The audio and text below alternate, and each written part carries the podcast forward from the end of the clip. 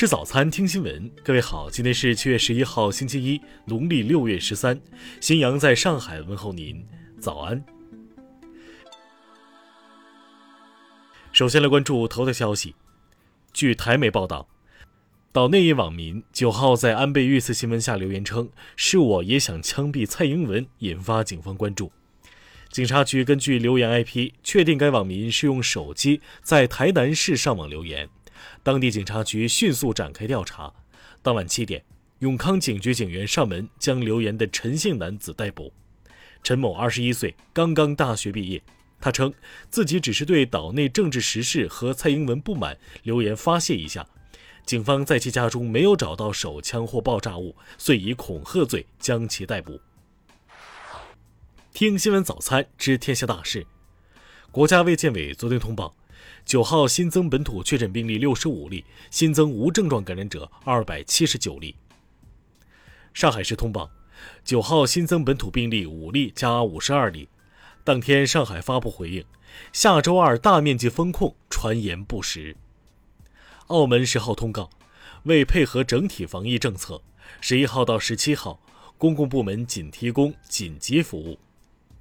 有消息称，九号晚，武汉大学工学部宿舍疑似发现一例霍乱。武昌区卫健委昨天表示，还在等待检查结果。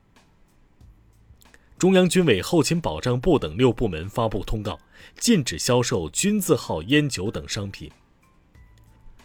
中央气象台发布，十号，十五个国家站破七月最高气温历史极值，陕西浔阳以四十三点二摄氏度为全国最高。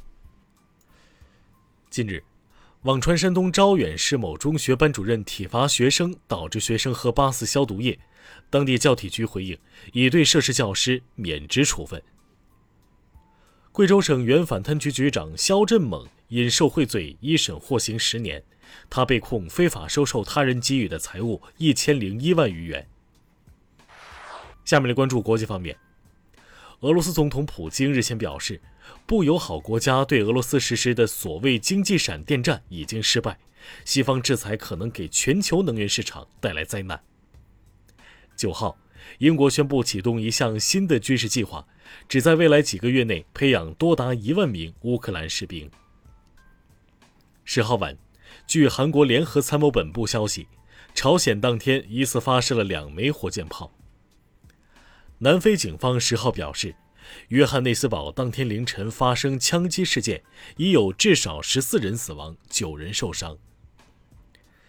当地时间十号，伊朗宣布铀浓缩技术进展，已可生产丰度为百分之二十的浓缩铀。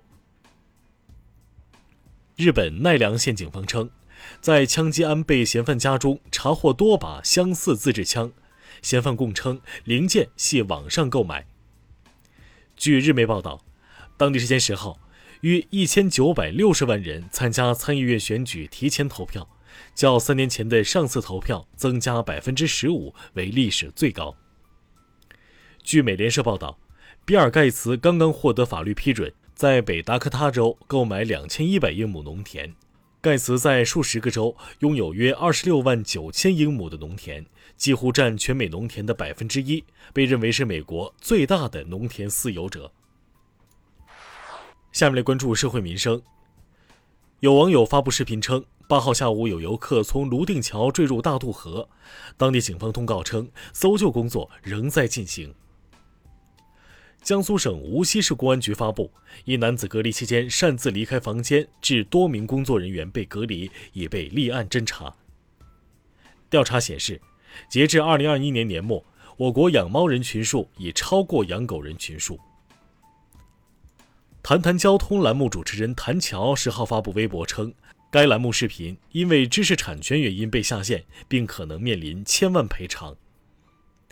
二十九年前，湖南衡阳四岁女孩付梦琴被人拐至河南周口，近日她在寻亲平台发现自己父母线索，经 DNA 比对确认，九号她终于与家人团聚。下面来关注文化体育，三人篮球亚洲杯决赛。中国女篮十四比十力克卫冕冠军澳大利亚队，首次夺得冠军。男篮击败菲律宾队，获得季军。中超联赛第十轮，大连人队一比三不敌山东队。著名指挥家李华德八号去世，享年九十一岁。他曾是芭蕾舞剧《红色娘子军》的首演指挥。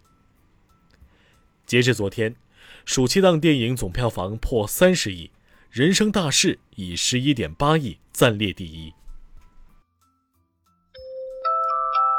以上就是今天新闻早餐的全部内容。如果您觉得节目不错，请点击再看按钮。咱们明天不见不散。